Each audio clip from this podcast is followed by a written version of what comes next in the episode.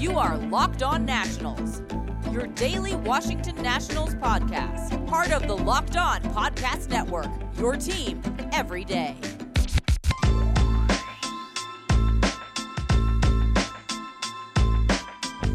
Hello, everybody. Josh Neighbors here today for Locked On Nationals podcast, brought to you by RockAuto.com. RockAuto.com is the best place to find affordable parts for your car or truck. Go to RockAuto.com today. On the show today, Aram Leighton and I, uh, we have our crossover episode, part one. It is the last National League East crossover we are doing.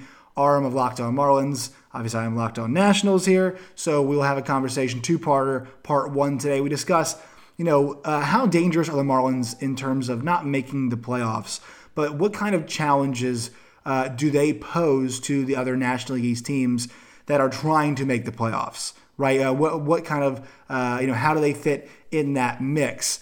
And then also, what challenges will they face this coming season? That's kind of the big question, uh, you know, that, that we're going to talk about. And also talk about the challenges the Nationals are facing going this season and kind of compare and contrast them. Obviously, the Nats have a whole different set of problems than the Marlins have. So we kind of break both those things down on the first part of this crossover. Hope you guys enjoy.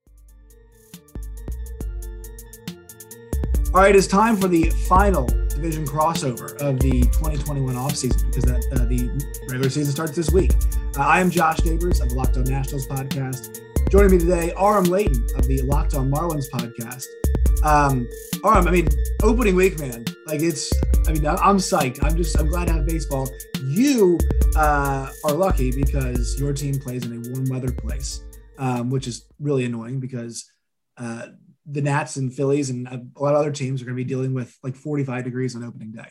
Oh wow, I didn't even realize that. Yeah, it's gonna be 45 in DC. yeah, and, and, you know what's funny is before it, it used to be kind of awful for the for the Marlins too because it was outside. So when you got to the dog days of July, those 1 p.m. games, the giveaways would just be like a hand towel, just so you could survive.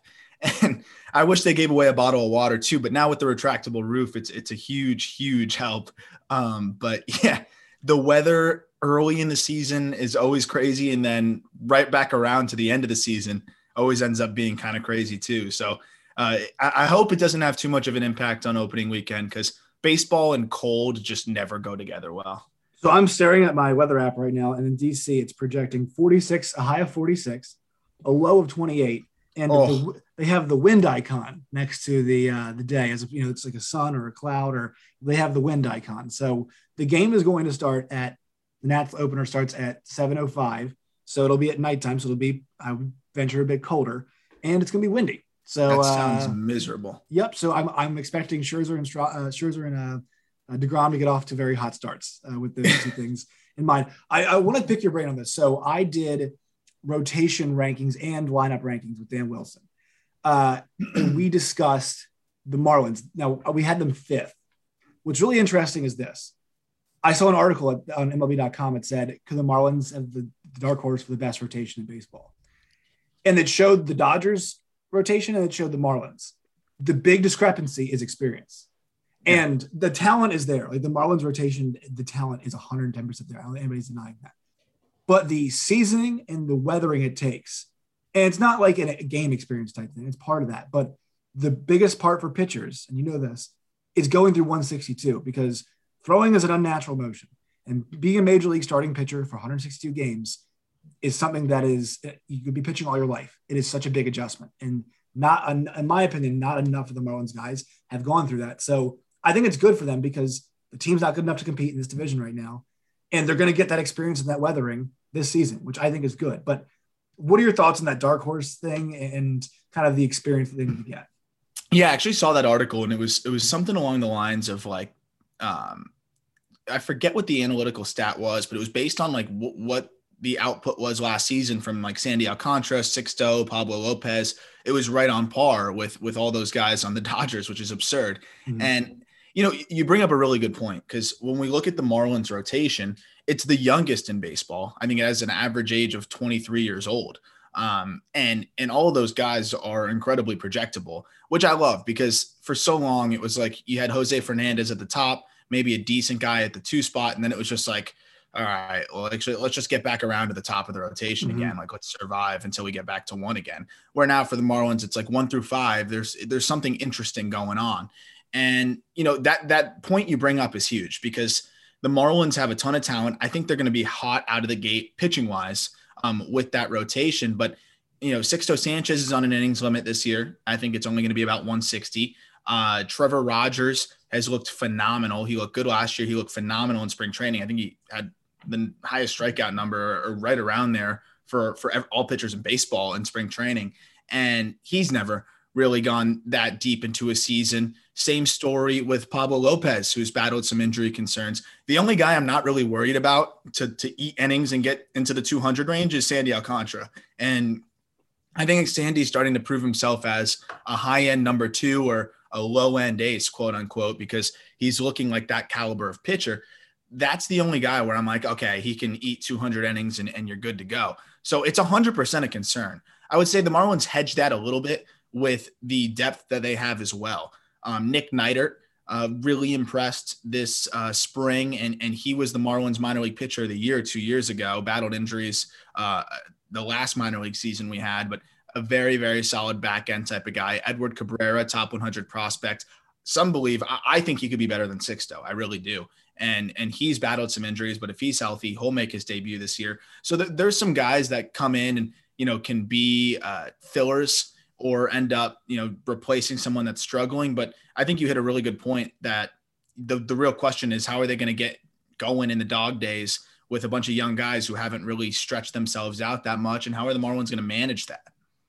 Yeah, it's yeah, that's kind of one of the challenges here, right? I mean, that's that's what you have to do is manage these guys and and the problem is, is that you know they're going to learn hard and fast in this division, um, especially this season. I think with you know we thought it was competitive last year, and I think with the Nationals and the Phillies and the Mets all missing the playoffs, sense of urgency of winning for those teams all clearly heightened, and I think that was evidenced by their offseason moves.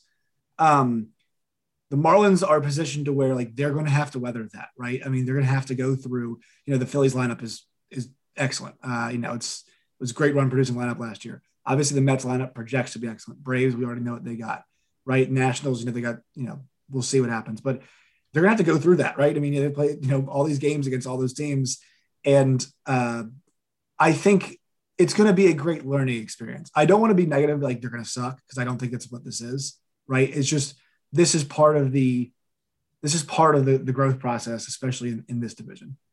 A hundred percent. And I think when you look at the Marlins too, you know, it's been there's been some really bad teams out there the last few years. And I mean, last year was was a special year, unique circumstances. But when we when we go before that, I mean, the Marlins had seasons where they had 16 different outfielders make a start you know, and it's like this revolving door of guys that are like journeyman quadruple A guys, and right. you can't really have fun watching that. You, you even if you're going to struggle, you want to be able to say, okay, this guy's part of our future. You know, that's where it's a lot more fun to watch. And I think the Marlins are at that point now where it's like every roster spot matters. It's not like a stopgap, which is really good for the Marlins. I think it's good for baseball too, because for for the big time baseball fans, you know, when you're going over to play the Marlins, let's say, in the Nationals, you know, beat up on them at least it's not like, oh, we're beating up on this AAA team. It's like, oh, wow, there's some young, talented kids here. They're fun to watch. I mean, Jazz Chisholm just won the second base job for the Marlins. Like, that guy's electric. And, you know, people that just enjoy the game of baseball, I think it's fun to, to just watch young players just battle it out. You know, they run hard down to first base. Like, it's just different. You know, they're, they're just hungrier, I think, to a little bit of a degree, and it's fun to watch. Um, it reminds me of like the 08 09 Marlins that were flirting with the playoff spot that was a weaker division at the time. And I think this team, if they were like in the NL Central, I really think that they would have a chance to at least be competitive down to the final months um, because they beat up. I really think the Marlins would beat up on some of those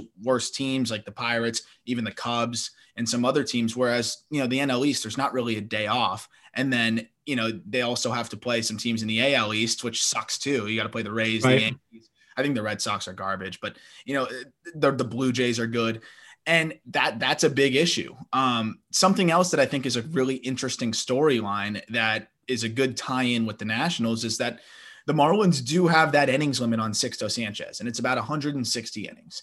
And we know how good Sixto can be. Um, he's got some growing pains too, but we know how special he can be. And if Yes. he's having a great year this year, uh, and the Marlins, let's say, are surprisingly contending for the second wild card spot, it's going to be interesting. I would hate to see a Stephen Strasburg type of situation here, where you know you remember where uh, Strasburg hit the innings limit, Nationals were competing, and and it was the biggest story in baseball.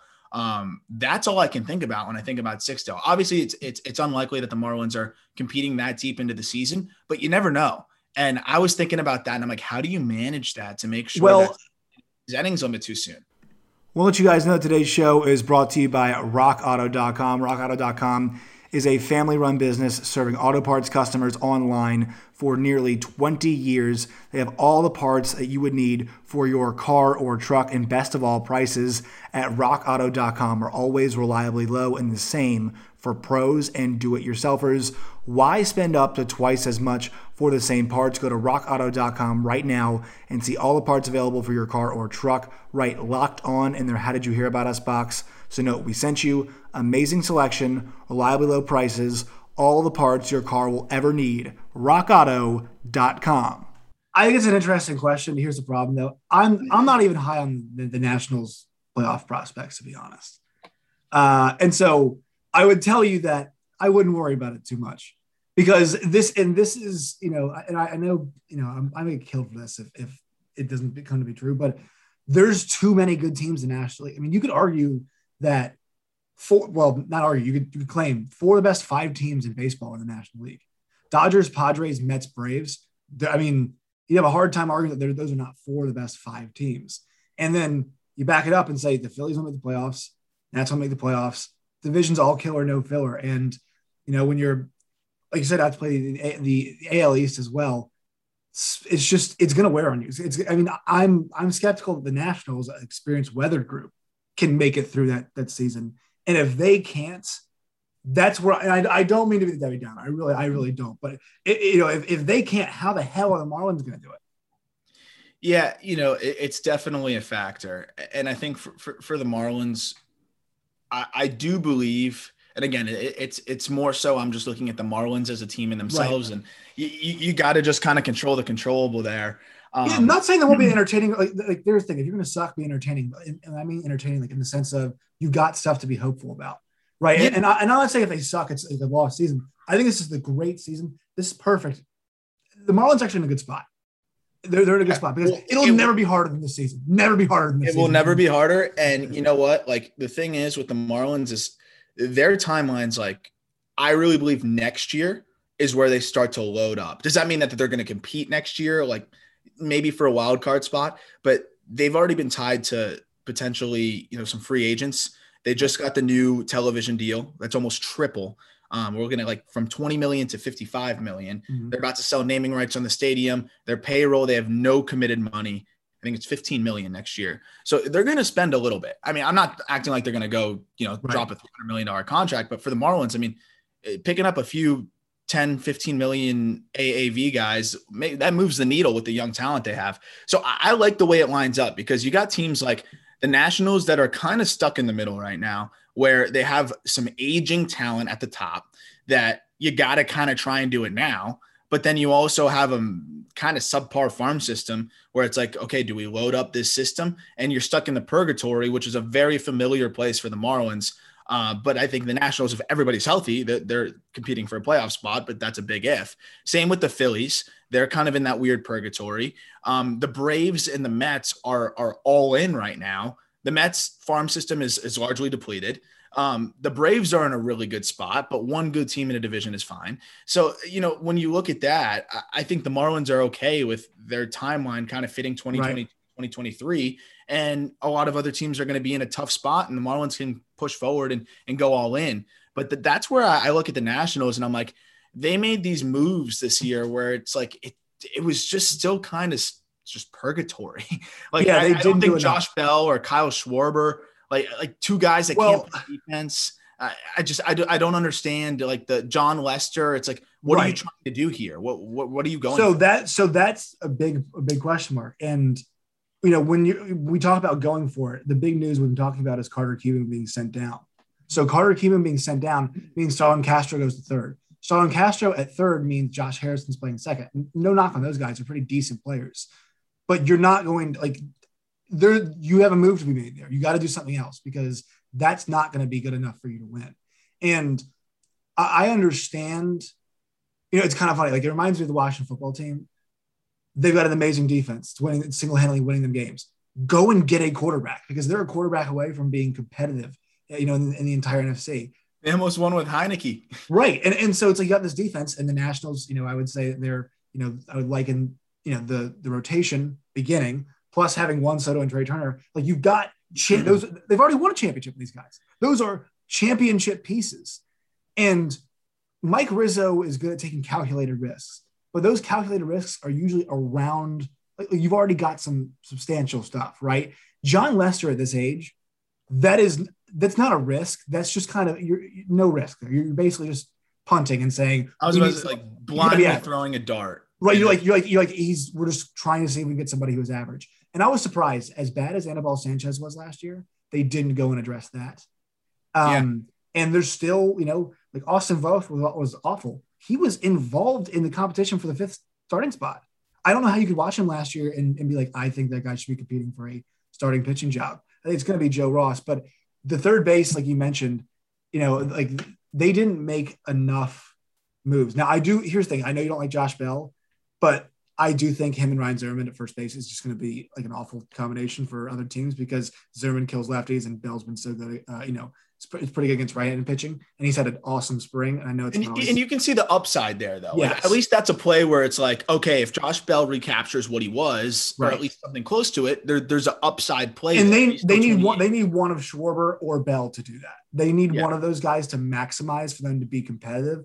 But even if they do get one of those two guys to do it, I don't know if they're better than or good enough to beat the Braves or good enough to beat the, or compete all season. Rather, I will say this, and I wonder I wonder if you agree if the Nats make the playoffs and everybody's healthy, nobody wants to play them because absolutely not. Yeah, because they're because their their best players are all still champions. We are world champions. Steve Strasburg, one of the best play, you know, since Madison Bumgarner, you could argue he's the best pitcher in the playoffs that we've seen.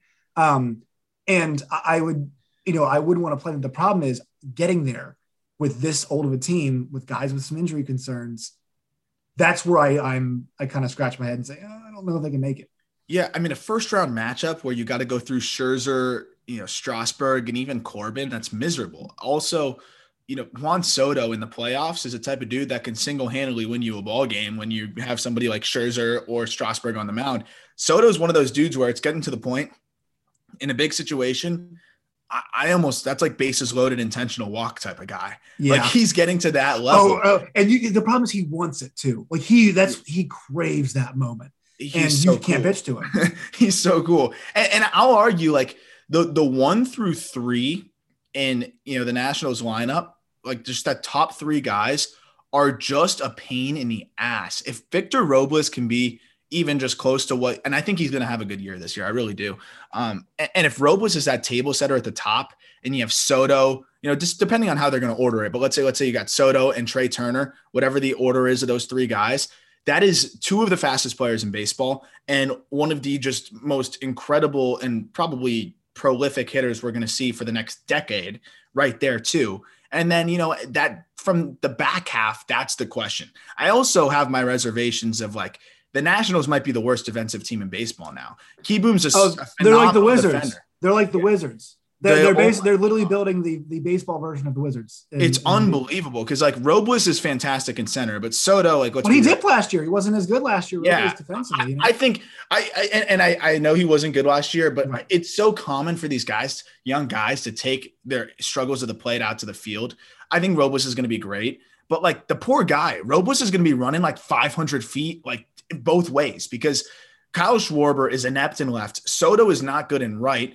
And Robles is going to ha- probably have a range of like legitimately 400 feet where he's going to have to just run and get everything. That sucks. And then you, you got to deal with Starlin Castro at third. I, I don't even know what that's going to look like. Maybe maybe it's easier for him than than second base was with the Marlins, but he was miserable at second. Well, he's got some experience. I think did he play some for the Marlins at third? I believe he played. He played some games there. He, yeah. he wasn't as bad. I, maybe he'll be a little bit better there. Josh Bell is one of the worst defensive first basemen in baseball. Today's show is also brought to you by betonline.ag. You guys know the deal. Football season is long gone, but right now we are in the heart of basketball season for the NBA and college hoops. NHL is in full swing, and here comes baseball as well. Also, BetOnline even covers awards, TV shows, and reality television, real time updated odds and props on almost anything you can imagine. BetOnline has you covered for all the news, scores, and odds. It's the best way to place your bets, and it's free to sign up today. Head to the website or use your mobile device to sign up today and receive your 50% welcome bonus on your first deposit with the promo code LOCKED ON. That's L O C K E D O N LOCKED ON for a 50% deposit bonus. Bet online, your online sportsbook experts. Today's show is also sponsored by the best protein bar out there right now, Built Bar. Guys, go to builtbar.com today. Use the promo code LOCKED15, that's L O C K E D 1 5, to receive 15% off on your next purchase at builtbar.com. And go check out their Twitter account right now at bar underscore built. If you guys go there, you guys can vote on your favorite Built Bar. They're doing Built Bar Madness right now. They have a bracket set up, and you can go to Built Bar uh, on Twitter. It's at bar underscore built, and go vote for your favorite. Check back each day to uh, to see who is winning, and then you guys, you know, try to push your favorite Built Bar to the top. Now it's going to be difficult, uh, but with your help, you can push your favorite Built Bar to the top. once again, go to builtbar.com today Use that promo code LOCKED15. You'll receive 15% off on your next purchase. I just, you know, Josh Harrison, I think will be really good at second. So I don't know. That that's a concern too. And people, I feel like that's one of the most overlooked things in baseball. It's just like defense matters. Like it really does in ways that you won't be able to see it. Where like if a ball gets through into the hole that some other guys could could have gotten, you know, that's not going to really show up in the stat sheet. Well, I think it gets magnified more this year, though, because last year it didn't, right? You're losing games anyway. You know, what's the difference between being down 5 2 and 6 2? You know, you're not really paying as much attention to it. You know what I mean? But now, when you're more competitive, and, and I know it's a very specific example, but like you bring in these guys who are solo power hitters, right? You know, you're going to be more competitive. You know, that's last year they weren't getting the offense from behind Juan Soto. And these guys who, who, can generate some power on their own make you more competitive. So when those games are a bit closer, right, and you're playing a four-three game, that error is the difference, right? Put an extra guy on base, you know, uh, in the seventh inning is is the difference, or even earlier in the game, right? You know, putting yourself in a hole because of a of a of a mistake you made. I'm totally with you there. That's one thing they have to clean up. But um, and this is why I'm so I, I feel like I'm getting as the season approaches more and more low on them because you know I feel like they've got they've got great infrastructure, right? No debate about it. But there's so many questions, right? There's so many questions. There is, you know, the question of will Schwarber and Bell be better, right? Are they going to make a move at third? Their defense is bad. How do they structure the lineup? They haven't even decided that yet. They've had a whole lot of Victor Robles hitting leading off, and I'm not really sold on that yet. You know, you have there's so many questions they have to answer, and then you get to the pitching side. The bullpen's injured going into the season. It's supposed to be good, but we don't really know. And then they're starting the back, you know, last two starters are Jon Lester and uh, you know Joe Ross. And look, you look across the, you know, you say in general that's good, but in the National League East, you know, Braves and Braves and Mets both have seven starting pitchers. So that is the problem, right? Is that you can't just hold yourself to like a normal standard because that's not your daily competition now. Yeah, and, and what's interesting too is that there's still some unsigned free agents that I think I would like take over you know what the uh what the Nationals have going on right now. Feed him to me. Let me know who do you think. Who do you think? Yeah, I'll, I'll, I'll have to pull up the list in a second. But like even recently signed, like Maikel Franco, I think I'd rather have him at third. I agree. This is a name that I saw earlier. I was like, why not take a flyer on him? And just, yeah, because it allows you to put Starlin Castro at second because he's going to play every day. He's a decent hitter, and then just see what happens with Maikel Franco at third that's that's like a top of the top of the list. Like guy I would think of, I, like Rick Porcello. Has he even been picked up yet? I, I wouldn't touch him. He sucks. I'm, I'm I'm out on the old guys. I don't like. I really don't like old guys whose numbers are trending in the wrong direction. I know the Nats oh, I agree. had yeah. a reclamation thing, but like Jon, like that's why I hated the Jon Lester side. Well, what's weird too is like Will Crowe's had a great spring. Like Will Crowe would probably be like cemented in that rotation right now. And, yeah, and I'm I'm not high on Will Crowe, but like he could be a decent like innings eater at the back end. I Maybe, said it like to, to Drew Smyly. I thought Drew Smyly was a good acquisition to have. Yeah, he was expensive though, surprisingly. One you year. Know, yeah, the, the, Marlins, the Marlins have some uh, some solid young back end arms. Maybe there's a deal to be made there. Um, but you know that that's what they're going to have to probably look at. I think they're going to probably try and feel out these first couple months and then and then see what they're going to do because you know again we're talking about like being kind of stuck in the middle, but the Nationals have the talent to be a playoff team if everybody's healthy, which is a big if. But you know, let's say it starts to come together, then you know you got to start looking at maybe adding, and that's where it's like okay, that means to add you have to subtract from the farm system. And that's where things get tough again because it's like okay do we further deplete this farm system that's already you know not great? Um i think you do if you're if you're out of the gate you know you're you're 20 and 10 or 20 and whatever like you got to and right. that's where it's like okay where do we address first and and i think that obviously is dependent on what's going on but i think the very obvious spot you address is, is the back end of the rotation and and you got to do that like asap does carter kieboom and uh, you know, another prospect or two, get you somebody in the back end, probably. Um, I mean, Kieboom still has value. He's young. He, he's yeah. struggling. I, I, I would consider it. You know, and I think some people would say I don't want to sell low, but you also could end up having to sell lower. And I think the Marlins have seen that with Lewis Brinson. I'm not saying Kieboom's Lewis Brinson, but you know, at some point you you got to make your decision and say like, okay, how likely is it that this guy's going to pan out or even be what he what he could be? And maybe you cash in. And I think with the national situation, I think Kieboom is very much a, a trade piece that yeah makes sense. Well, it, it, just he doesn't it doesn't fit with the current structure. And you and I were talking before we came on. You know, I, I was pretty unsure of any prospects that we called up this year because the Nationals, you know, I've constructed a team of guy, you know, of guys that like they depend on, right? I mean, they, there's no kind of guy who's obvious to come up and, and help them. And they want to win, right? So there's no, you, you can't give Carter Kieboom time. He can't be over there sucking, you know, hitting 212, playing third base every day. It's his job to lose. But the thing was, the, the pressure's on the Nats want to win. And that's why he's not part of the roster. Uh, and that, you know, that's ultimately, you know, the situation there. And I'm, I'm with you. I think he could be a good player. Change of scenery would probably do him a lot of good because there's a lot of pressure on that position, especially because the guy who was before him, you know, was obviously such a, uh, you know, I mean, the most integral part, I think you would say, of that lineup for the last few years, especially after Bryce left. Uh, the key, you know, what before Juan Soto came along. And so there was a lot of pressure there. And I think Carter could be a good player. Obviously, as the pedigree, right? The, the, the amateur pedigree, as you'd say.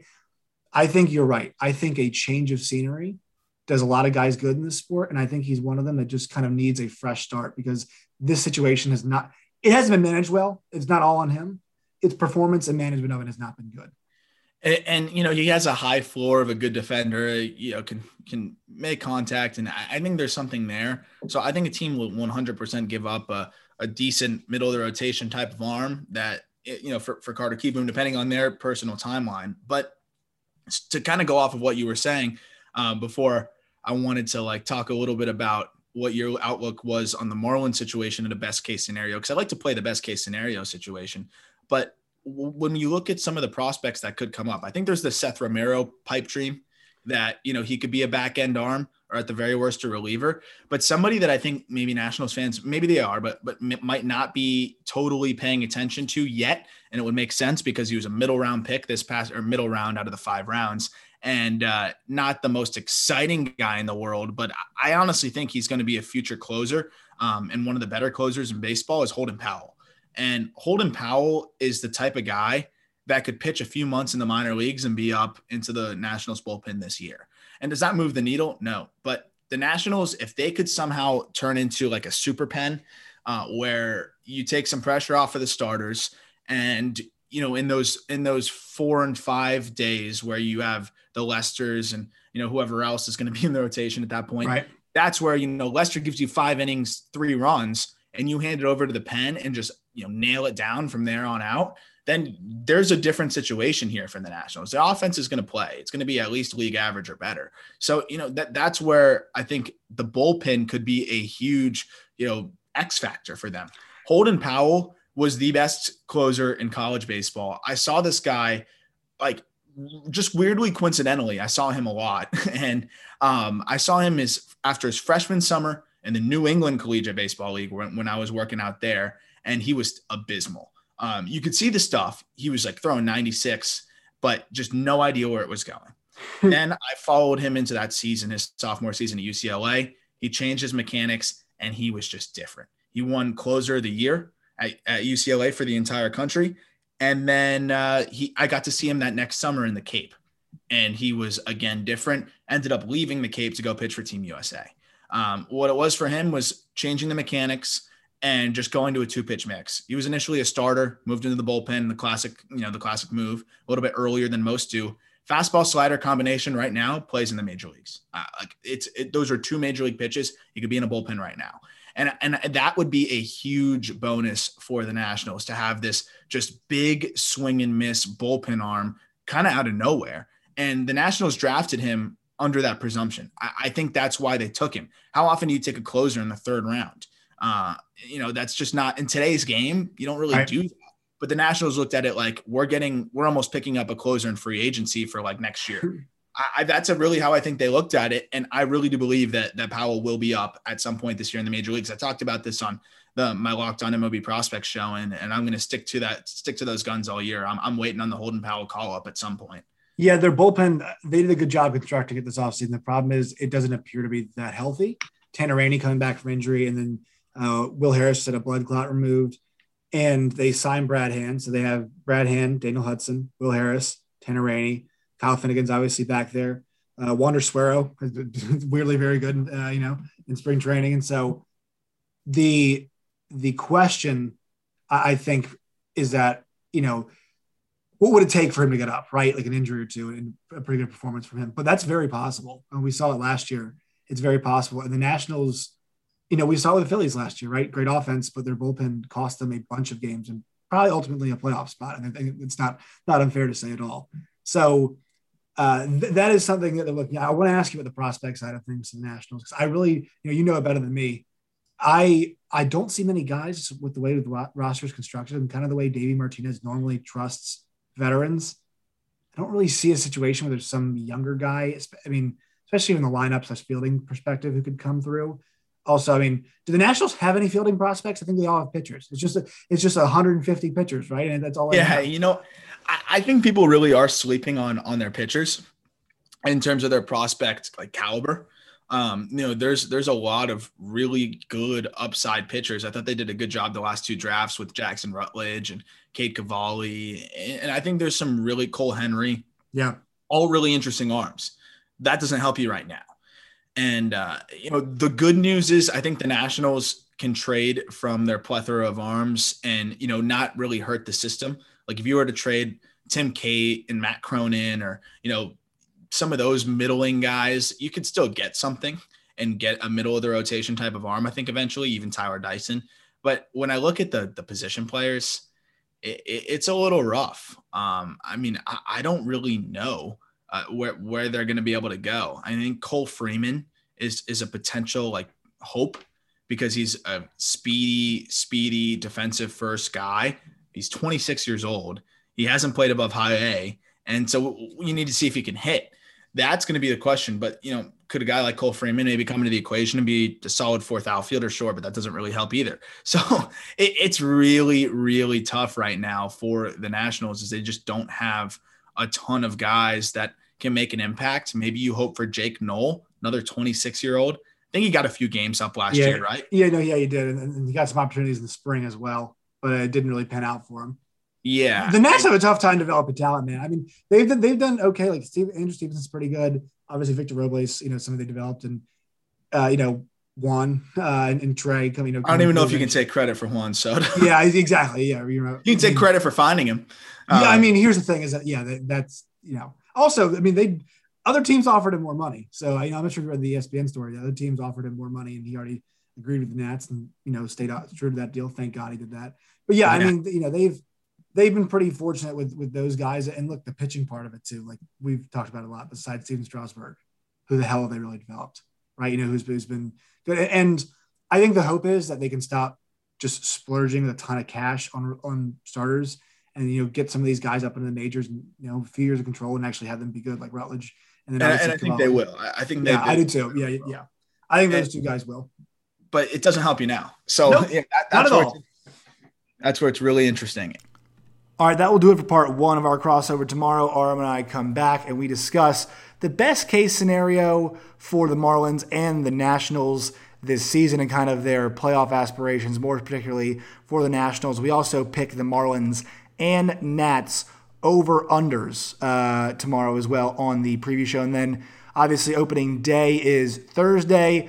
Uh, we'll have kind of a preview episode of some sorts in the morning for what's coming up, not just for the day's game, but what's coming up for the Nationals uh, on the jump. And then I'll probably do a live, I'm going to do a live locker room during the Nationals Mets opening night game, 7 p.m. Uh, we'll start it because it's 7.05 first pitch. I'll be live on Locker Room. Ryan Finkelstein of Locked on, Locked on Mets will stop by for a couple innings. He's got family in town, or else he join me for a lot of it, but I'll do a Locker Room for at least part of that game on Thursday night. Hope you guys uh, will come come stop by, join, and once again download the Locker Room app uh, to interact with uh, all kinds of people. People have been downloading it because they know I'm on it now. Uh, you know, just because friends not saying like follow Josh, want to be on there, but no, people are downloading it and they're telling me they love it. Uh, they're they're having a good time. They're not just going on there. You know, when I'm, when I'm on there uh, to say hello to me, they're going on there in general, having fun on there and debating and talking with people. So a lot of fun, cool community. Go download the Locker Room app. Make sure you follow us on Twitter at lo national underscore nationals.